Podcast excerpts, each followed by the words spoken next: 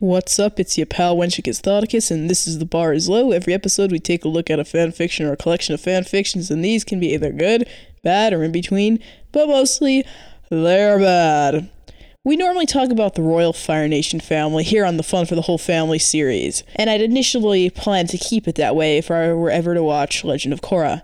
And I watched Legend of Korra, and the initial plan has been abandoned because there isn't much Fire Family content for that show. But there are many other families featured. There's really not as much incest as there is for The Last Airbender, but there's definitely enough to squeeze a few episodes out of it. Korra's family, Aang and Katara's family, the Beifongs, Mako and Bolin, Mana Tarlok, even Asami and her father have some nasty shit written about them. Just the sort of stuff I love to roast here on this series. Seriously though, there was way less than I expected, which was nice. Incest shipping is not the same sort of problem it is in this fandom as it is with The Last Airbender. I could not find one fic about Zuko raping his daughter. Ozai is crying from hell. He's so disappointed in his son. Today's fucked up meter rating is a 10 out of 10 for rape, abuse, and obviously incest. It's a fucking fun for the whole family episode. Expect no less than a 10. The stars of the show today will be Korra's family, including her extended family. Like half the content's gonna be about them. We'll begin with some narration and lighter stuff, as usual. We'll get to the darker stuff and the longer material towards the end. Some families won't be featured on this episode, but maybe in the future. So here we go. Welcome to the Bar is Low first ever Legend of Korra edition. So this first one, Katang Fanficker is the author of quite a few fics that I've discussed on the show before. The Lost Script, the Avatar and the Fire Lord energy bending after all these years, in which Zuko be motherfucking, and Random's Requests and Rare Pairs. Today we're gonna read a parody they wrote of their own work. I don't feel like constantly doing torture porn, so let's, you know, start ourselves off with something a little more fun instead, right? Let's ease us into it a little bit. Chapter 1, and there's only one chapter, but chapter 1 is called The Perfect Love Story. Jinora opened her bedroom door as quietly as possible. She glanced down the hall. It was dark and silent. Even her parents were in bed by now. She closed the door. It was time to write. This particular story had been floating around in her imagination all day. She had to get it out. Her well hidden diary waited for her, its pages ready to be filled with romance and intrigue. She snuggled up under a blanket and got to work. What a rough practice, said Mako, the dashing and super cute pro bender. You said it, bro, said Bolin, the equally cute and funny pro bender. They were hanging out in the locker room after practice, and they were wearing nothing but their underwear. Their strong arms and sculpted chests were completely visible, and their underwear didn't do much to hide the curve of their firm butt cheeks. It really got me worked up. I'm rock hard right now, said Mako. He didn't even have to point to it. His enormous bulge was so easy to see. He was just so chill about it and just so cool in general. Oh, yeah, said Bolin. Me too. Bolin stuck his hand down his underwear and adjusted the thick bulge that wanted to escape his undies. Korra's right down the hall. We could. Mako blushed, making him look even cuter than usual. Why wait for Cora, bro? Bolin pulled his underwear down. His big cock stuck out proudly between his legs. He immediately started masturbating right in front of his brother. Mako watched and followed his example. Now the two brothers were completely naked and touching themselves vigorously. Their legs got so shivery and weak that they had to lean on each other. They pressed their foreheads together and put their free hands on each other's shoulders. Jinora paused. She wanted a slower pace for the story, but she became too excited with her ideas. Her hand shook as she frantically sped things up and ignored her original concept for the story. Her handwriting came out as almost illegible scribbles. They kissed. Mako and Bolin totally kissed. They closed their eyes and pretended they didn't care, but they were actually quite embarrassed. So adorable. They were too horny to stop. They had to get off. All that masculine energy building up inside them all day. It was too much. They needed more than alone time. They needed physical contact with someone they love. Bolin got on his knees and took his big brother's big cock in his mouth. Oh, bro, you're so good at this, moaned Mako. Lin popped it out of his mouth and started licking it like a delicious dessert. You're so big, bro, he said. I think. I think I'm in love with you. Mako moaned and rubbed his hands against his perfect chest, feeling how hard his own nipples were. I think I love you too, he said. I don't need Korra anymore. I want to fuck you. Jinora stopped. She stealthily leapt out of bed. She opened the door and checked the hallway again, as if she expected her parents to be on their way to scold her for using the word fuck. But everyone was still asleep. Back to work!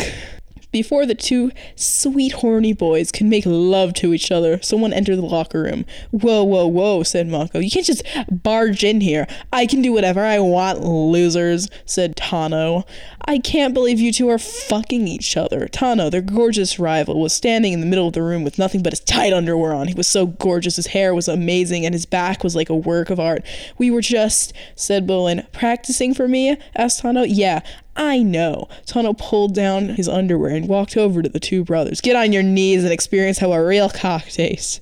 The handsome brothers did as they were told. They kissed, sucked, and licked their rival's powerful cock. He smiled and ran his fingers through their beautiful hair. Yeah, that's it, said Tahno. Now who wants it in the ass first? Me, shouted Bolin. Your cock is so big and sexy, just like you. I want you to fuck me. Very well.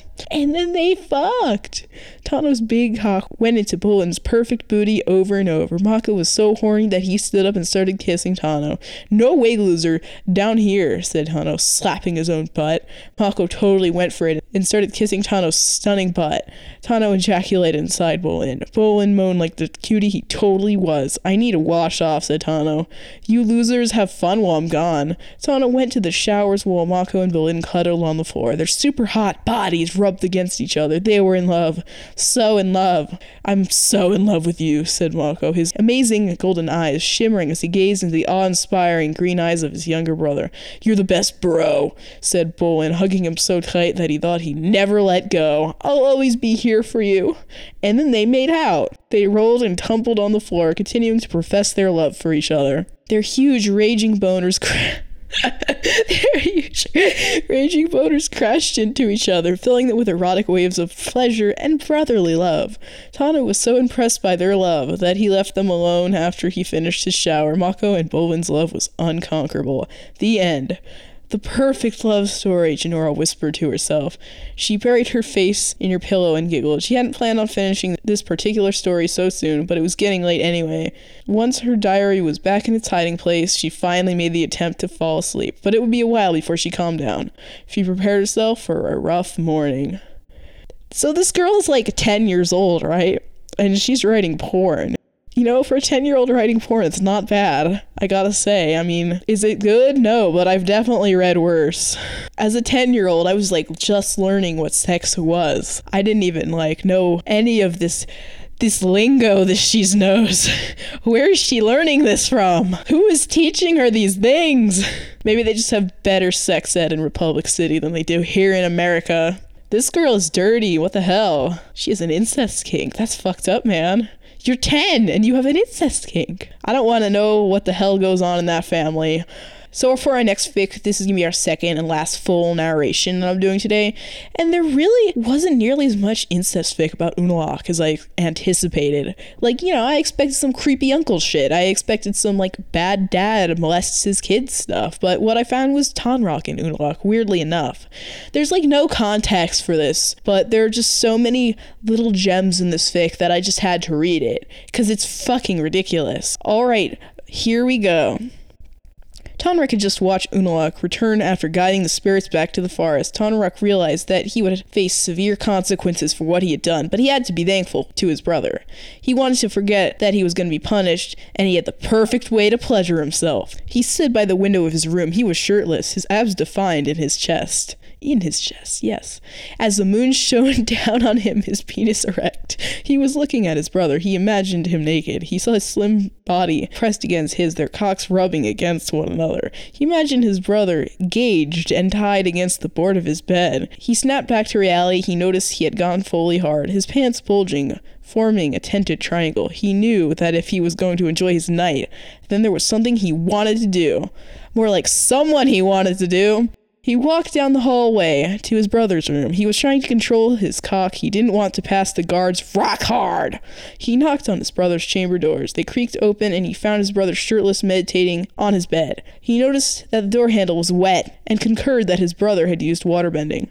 I don't think concurred is the word you want to use. That means agreed. Unalaq opened his eyes, got off the bed, and walked towards his brother. Hello, what can I do for you, Tonraq? He said. Remember those years ago when I helped you with your first time masturbating? Well, you're gonna put those skills and that dick to good use, he replied. Okay, so we're just gonna mention that fucking Tonraq taught him how to masturbate, and we're just not gonna expand on that at all. We're just gonna leave that there. Where's that story? Tonraq reached out his hands and undid the robes covering Unalaq's lower body. Unalaq pulled down his brother's pants using waterbending. Fucking extra. Why the fuck does he need to use waterbending? Use your fucking hands like a normal person. His brother was completely exposed and Unalaq only wearing pants. Unalaq bent down to his knees, reached out and took his brother's slightly aroused cock and started pumping the foreskin around it up and down slowly. Tonraq felt his five-inch cock become slightly more aroused. He felt it start to straighten harden and altogether more erect. Suddenly he felt something cold and moist wrapping around his erect six-inch cock. He looked down to find water in the place of his brother. His brother had completely disrobed and was lying down on the bed. Tonraq had rippling abs and was of a broad build. He had six pack abs and lines leading down to his massive crotch. His brother was of a slim build and had quite a few quite a few abs, and penis grew to quite an expectable length. Uh, quite a few abs. Just how many abs? Usually you have six or perhaps eight. A few abs. Yes, he has five abs. I'm gonna say that Unalaq has five abs. Also, an expectable length. What the fuck does that mean?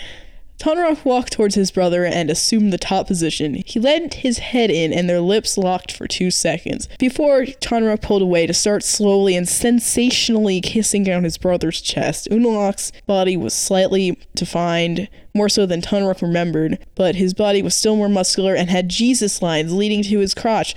Hey, what the fuck does Jesus lines mean? They don't have Jesus in the Avatar universe. What the fuck is Jesus doing here? Tonraq's abs pressed against his brother's slim, curvy body. Tonraq was so hunky his love handles nicely shaped. Before long, Tonraq's kisses led him down to his brother's pubic hair above his penis. He positioned himself and finally started to tease the head with his tongue. Tonraq took his hand and pulled his foreskin down to the root, rubbing his throbbing cock, pleasuring himself.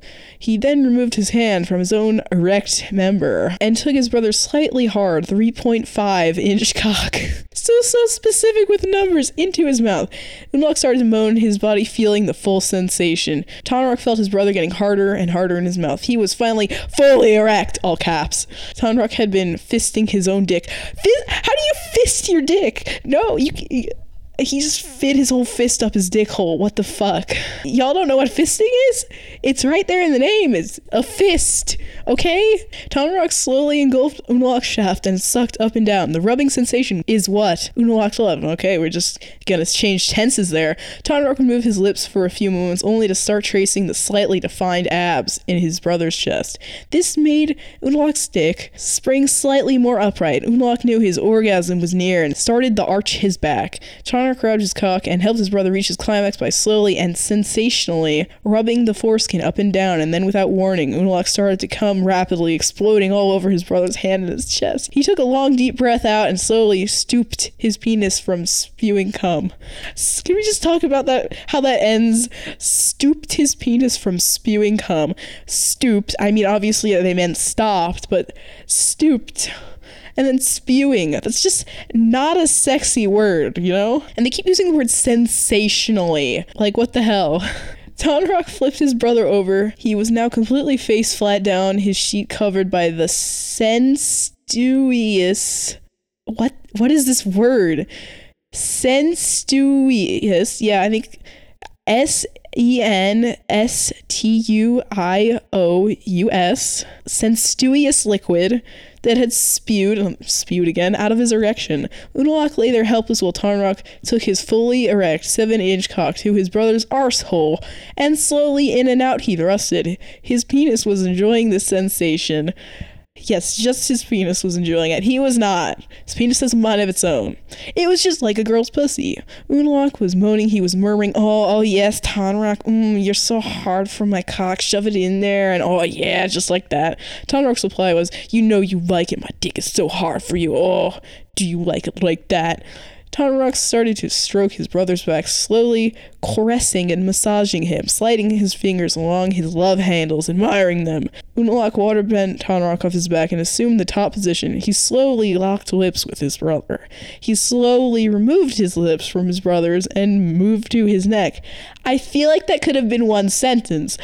There, he started slowly suck Tonraq moaned in pleasure. His cock was rubbing against his brother's. He couldn't wait to reach that long and massive cock. He wanted Tonraq to beg, to plead for mercy. Oh, yes, Unalaq. Yes, yes, yes. Unalaq was now sucking hard and fast. He was simultaneously feeling Tonraq's rock hard abs. Tonraq was in love with this blowjob, but like all good things, it came to an end. And that's just how this fic ends. Yep, like all good things, it came to an end. What? So yeah, I don't know why that exists. I don't know why any of these exist, but hey, it does. All right, I'm done with my narration now, so let's go back to what we typically do on here, which is roast select portions of shitty porn. This is the first twincest fic I'm covering. Can y'all believe that? I'm gonna just say right now that there was this scene from the actual show that like had me fucking shook, where like there was some dude that was like, "Hey, Water Tribe twins, uh, y'all know that you booked a hotel room with only one bed, right?" So my bitch ass paused the episode to be like, "Oh no, get the fuck out of here," because you know reading all this shit like poisons my brain. But I was very relieved when I unpaused it and Eska said, "Hey, yeah, yeah, it's fine," because Desna sleeps in the bathtub. So in this fic, it's just another boring day at the Ice Palace, and Eska and Desna are tired of mediating their subjects' disputes. The two examples of disputes they give are he stole my cabbage and she killed my brother. I'm sorry, we're gonna put those on the same level, like minor property theft and murder? I mean, Cabbage Guy was straight up ready to have Team Avatar beheaded when we first met him in Omashu, so I don't know. But they're like, eh, fuck it, we're gonna side with that guy, because we just want to go home early. Really, that's all. And we want to fuck.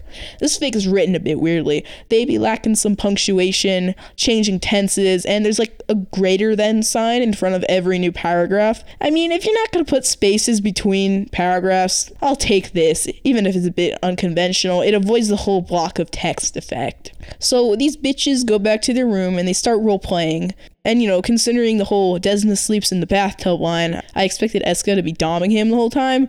But no, they switch off.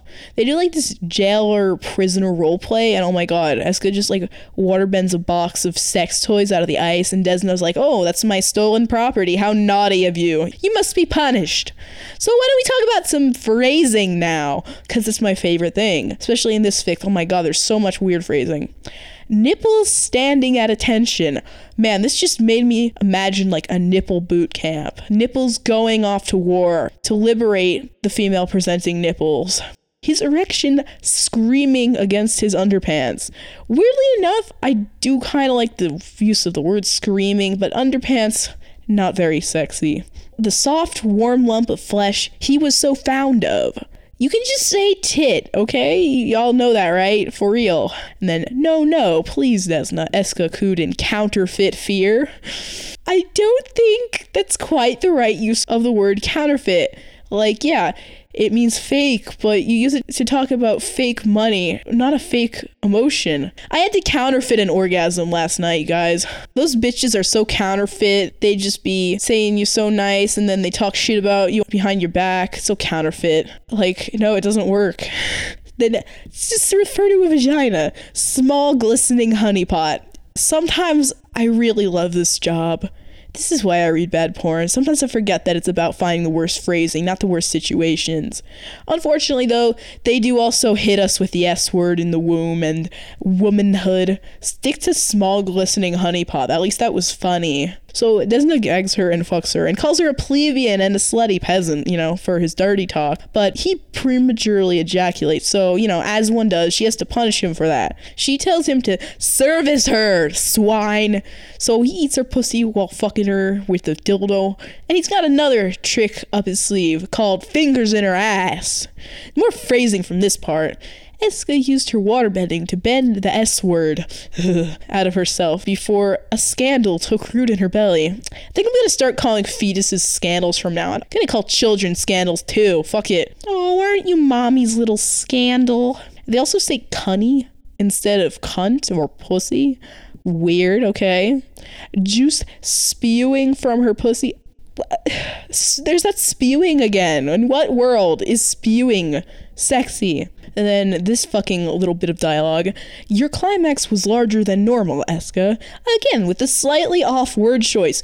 Bigger than normal to describe an orgasm. I mean, it sounds okay to me, but not larger than normal. Not as weird as counterfeit fear, though, I gotta say.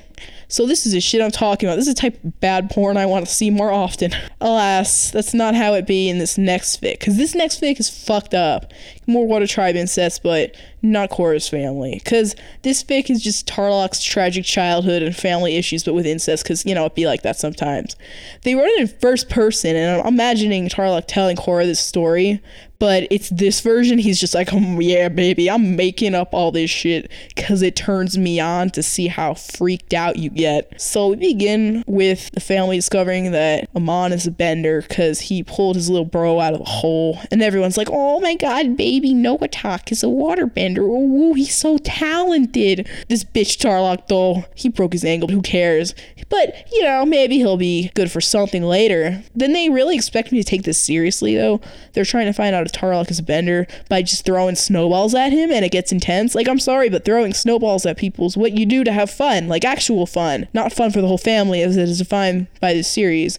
It's hard to make it sound abusive, but that's what they're going for here. So eventually, Tarlok, in the depths of humiliation, he waterbends in his fury, and Yakone is thrilled, even though he just went skating over the ice and, you know, got banged up a little bit. And then when they go home, the mom is angry that Yakone took Tarlok out out when he was still recovering from falling in a hole and all that shit. And Yakone hits her because he's a fucking dick. So this scene, oh my god, this fucking scene. So the bros are just lying down, they sleeping, or rather trying to sleep, and Tarlok wakes up because something is pressing into his leg.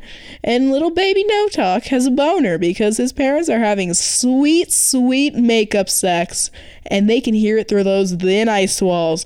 Now, Tarlok is seven years old in this flashback. How the fuck does he even know what a boner is at that age? Or sex, really? He's seven. How does he know any of this shit? So they just basically lie there uncomfortably listening to their parents fuck. They don't actually do anything though, that's nice. It goes on about their training, in which Amon's real good at, but Tarlok is a slower learner. But Yakone punishes Noatak for all his brother's mistakes. One day when Tarlok fucks up, Yakone's like, hey, you know what? Beating the shit out of my kids isn't enough. Time to fuck baby Amon in the ass, and I'm gonna stare down my other son the entire time so he feels as guilty as possible. Can you fucking imagine? Oh my god. Yakone is really out here trying to snag the worst dad ever award for my man Ozai. Oh, then this fucking dude makes Tarlok fuck his brother cause I cause fuck you, I guess. That's why. He makes this fucking kid ride both of them, and I guess Amon learns to like it we get the reinterpretation of the scene where Yakone makes Tarlok and Amon bloodbend each other. And it's in this scene in which Yakone finally decides to fuck Tarlok instead of punishing his prodigy son for everything. And Amon's just like, no, dad, fuck me instead. But Yakone, of course, doesn't listen, so Amon just snaps, bloodbends him, runs away. And yeah, that's the last time Tarlok sees him until the events of the series. Man, why do people think this shit is necessary? This author is perverted Tarlok telling this story to Korra just to get off on her discomfort. Okay, so now it's time for our two slightly longer selections to close us off. This one is comparatively tame. I thought it was gonna be porn without plot, but no, it, it kind of has a plot. And it, there's not really porn in it either. So believe it or not, there was only one Fire Family incest fic I found for Legend of Korra, which I get, you know, they aren't key players like they are in the original show, but there was only one. I built this series on the Fire Family all fucking each other. This is very jarring for me. So what's the pairing you're wondering? Well, someone invented a sister for General Iroh so he could fuck her. Can y'all believe this? She's named Zusa and she's six years younger than him. And Iroh's always been told to love her and get along with her because of, you know, the shit that went down with Zuko and Azula. And this boy loves his sister a little too much, or more accurately, in the wrong way. He goes off to the academy when he's 18, joins the United Forces, and when he comes back six years later, as a full grown man, Zusa has also grown the fuck up, and she is hot, baby. And she's 18, so it's like legal, you know? I guess it could be creepier, because he's like, yeah, this is not the 12 year old girl I remember. This is a woman. This is a woman and they'd be making out. So more time goes by, the events of the series happen. Iroh tries to date other people, but Zeus is being a little bitch about it. And hold the fuck up. Iroh was 36 in the show? Why did he have the voice of angsty teenage Zuko then? I just assumed he was like 20 or something. I learned shocking things about fictional characters with so many of these recent episodes, such as that Misty from Pokemon has a last name and is like 12 years old. Misty Waterflower. I had no idea that she even had a surname. So at Prince Wu's coronation, Zusa hits up Mako and they get together. And when she brings him home, man, the Fire family still be a mess. Less of a mess than before, but like still a fucking mess that fights with and fucks each other. Iroh is a jealous little bitch. He's just like, oh, why do you have to date someone who looks exactly like me? This is disgusting. And Zeus is like, actually, brother, we're disgusting. That's who's nasty. Yeah, nasty. So the family be fighting, and Iroh needs to get away from all that shit. But, you know, so do Zusa and Mako. So he basically spies on them, and they, like, nearly start fucking in public, but Mako chickens out because he's a little bitch who's never been finger fucked during a beach sunset like some of us. So Zeus is like, How about I take you on a tour of the country if you're such a little bitch you won't fuck me in public? And then Iroh, you know, he sees this and he storms off to mommy, like, oh, I can't just let my sister fuck her much younger boyfriend in peace like a normal person. I have to go with them on their vacation. Zeus is a fire princess and still needs protection. And Izumi's just like, Okay, I guess. So they have a nice little trip around the Fire Nation, just the three of them, which, man, that must be painful as hell. Iroh be third wheeling and Mako be picking up on those funky vibes. He has no idea that she used to fuck her brother, does she? He has no idea. So they go to the gates of Azulon, some fire temples, museums, Ember Island, the Boiling Rock prison. Take that bitch to an abandoned prison. Fucking cute date ideas, am I right? And they go to a festival in that city that had the shirtless statue of Ozai, which they tore down and replaced it with some dragons, though. It's so sad. I'll miss Metal Ozai and his counterfeit crotch bulge. So the whole time, yeah, everyone's really uncomfortable throughout this whole vacation. Zeus is acting like an overgrown child, and Mako's just like, Did you really have to bring your brother along on our vacation? And finally, when they go to the Air Nomad Memorial, Zeus is like fucking over it. Like, hey, I know our family committed genocide. We suck. I get the fucking point. But Iroh knows how to comfort a bitch. Doesn't matter if that bitch is your sister. Make out with her hoe ass anyways. And when the trip ends, he goes to see Zeus just to say goodnight. No, don't lie to yourself, Iroh. You went there to fuck her and you did so. The Fire Nation does later decide to throw some random ass party a little after they get back. Or so it seems to be random. Grandma Mai is in this fic and she's grumpy as shit. She and Zuko are divorced and she's like the source of all the pain and disharmony in the Fire family nowadays. Well, like that and Iroh's incestuous desires. So Zusa proposes to Mako, which is the true reason for the party, and Mako's horrified about it, like, oh, okay, I guess I'll marry you. And Iroh, the little shit, is like, no, you can't marry him, and challenges Mako to an Agni Kai in front of everyone just throws a temper tantrum. My dude, you're 40 years old. Stop being a gigantic piss baby. Like, at least Grandpa Zuko had an excuse for being such a little bitch, because he was 16. You were a grown ass man. You need to let it go, you Alabama ass motherfucker. Rather, sister fucker, more accurately. And there's this fucking line Agni Kais were fought to the death in Firelord Ozai's time. No, they fucking weren't. Otherwise, your ass wouldn't be here right now. But the shit that goes down, oh my god, the way this ends. They're in the middle of this intense battle, and Mako manages to knock Iroh over, and then he just grabs him and kisses him. And he's like, Is this what you wanted, Iroh? Because he thinks that Iroh was in love with him the whole time, and that's why he acted like that around him and Zusa. and Iroh's not gonna lie in front of everyone, so he's like, Yeah, that's totally what's been going on. Definitely haven't been fucking my sister on and off for the last 16 years. And then Mako realizes what's up. And Iroh looks at his mom and realizes that she also realizes. And then also Prince Wu was there the whole time. And there's this scene of him and Mako where he's like, Baby, why did you kiss him? What does he have that I don't? So Mako and Zusa have a violent breakup fight where he's like, I know you fucked your brother. Don't deny it. She's like, I have no idea what you're talking about. Uh, okay, fine. I did all of the gross shit you think I did with him, and more, probably. And the scene with Izumi, I like this scene a lot, actually. She berates her kids, and Zusa has some, like, pretty fucking raw lines here. And I'm, I'm just gonna read this exchange. We come from a long line of genocidal murderers, and Iroh and I have shamed the family. Izumi frowned. Don't make excuses for what you've done. I make no excuses, Mom. I've been taught to be ashamed for everything my family's ever done since the moment I learned to talk. My great grandfather Ozai, the tyrant. My great aunt Azula, the would be assassin. My ancestor Sozin, murderer of millions of people who'd be long dead by now, anyways. I've felt their sins. We've all felt their sins to the point where we're afraid to cough in another country's direction for fear of setting off a war. Shame comes naturally to a person like me. No, if it really came naturally to you, you'd be ashamed of your disgusting deeds and your heartless words of defense. Get them both out of my sight. The guards gripped onto her arms. Zusa didn't struggle back, but she screamed as she was pulled away. This is a family built on sin, a nation built on lies. How can I help it, mother? How can I help it? And then Mai comes up and she's basically like, Zeus is right, Zumi.